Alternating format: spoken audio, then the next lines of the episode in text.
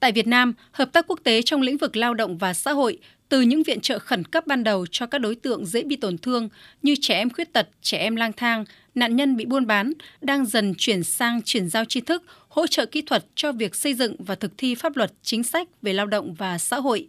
Các dự án hợp tác đã mang lại nhiều hỗ trợ tài chính và kỹ thuật,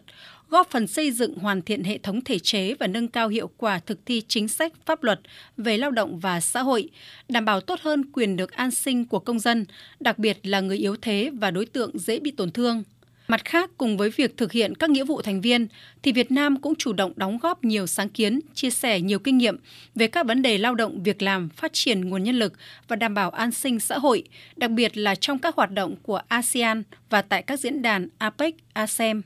Đến nay, Bộ Lao động Thương binh và Xã hội đã có quan hệ hợp tác với 180 đối tác quốc tế, bao gồm gần 20 tổ chức của Liên Hợp Quốc và các tổ chức quốc tế khác, có quan hệ hợp tác với các cơ quan tổ chức của hơn 120 quốc gia và vùng lãnh thổ ở cả 5 châu lục và hợp tác với hơn 40 tổ chức phi chính phủ nước ngoài.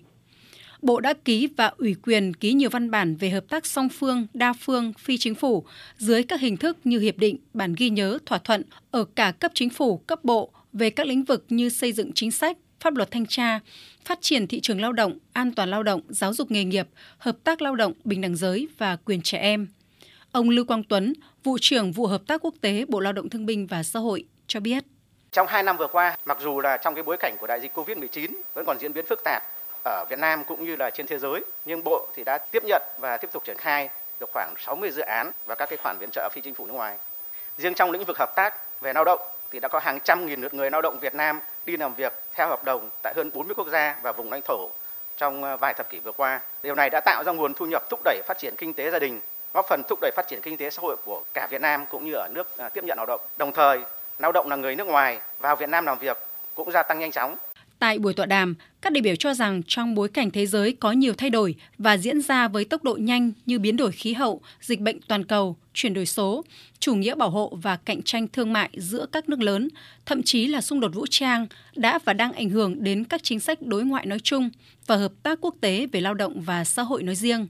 Mặc dù đạt được những thành tựu đáng tự hào, nhưng hợp tác quốc tế về lao động và xã hội vẫn còn dàn trải và chưa thực sự đồng bộ, chưa có sự phối hợp chặt chẽ giữa các lĩnh vực như lao động việc làm với giáo dục nghề nghiệp, với an sinh xã hội và các lĩnh vực liên quan khác. Kết quả hợp tác quốc tế ở một số lĩnh vực chưa thực sự chủ động, chưa kịp thời trong việc giải quyết những vấn đề mới phát sinh.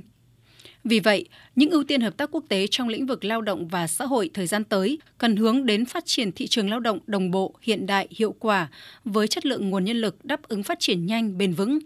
phát triển hệ thống an sinh xã hội toàn diện, tiến tới bao phủ toàn dân, đảm bảo nhu cầu cơ bản và cuộc sống an toàn, bình đẳng, hạnh phúc của người dân, góp phần thực hiện thành công các mục tiêu phát triển bền vững đến năm 2030. Nhiều đối tác quốc tế cam kết tiếp tục hỗ trợ Việt Nam hướng tới mục tiêu này.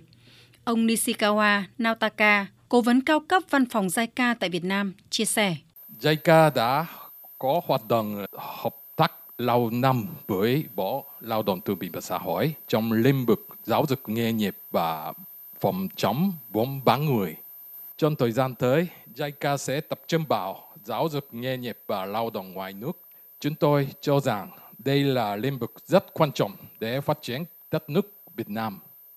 Ngoài ra, người lao động ngoài nước hiện nay có hơn 230.000 người thực tập sinh và người lao động đặc định Việt Nam đang làm việc tại Nhật Bản. JICA sẽ hỗ trợ lao động có mong muốn đi Nhật Bản và hỗ trợ cả sau khi về nước.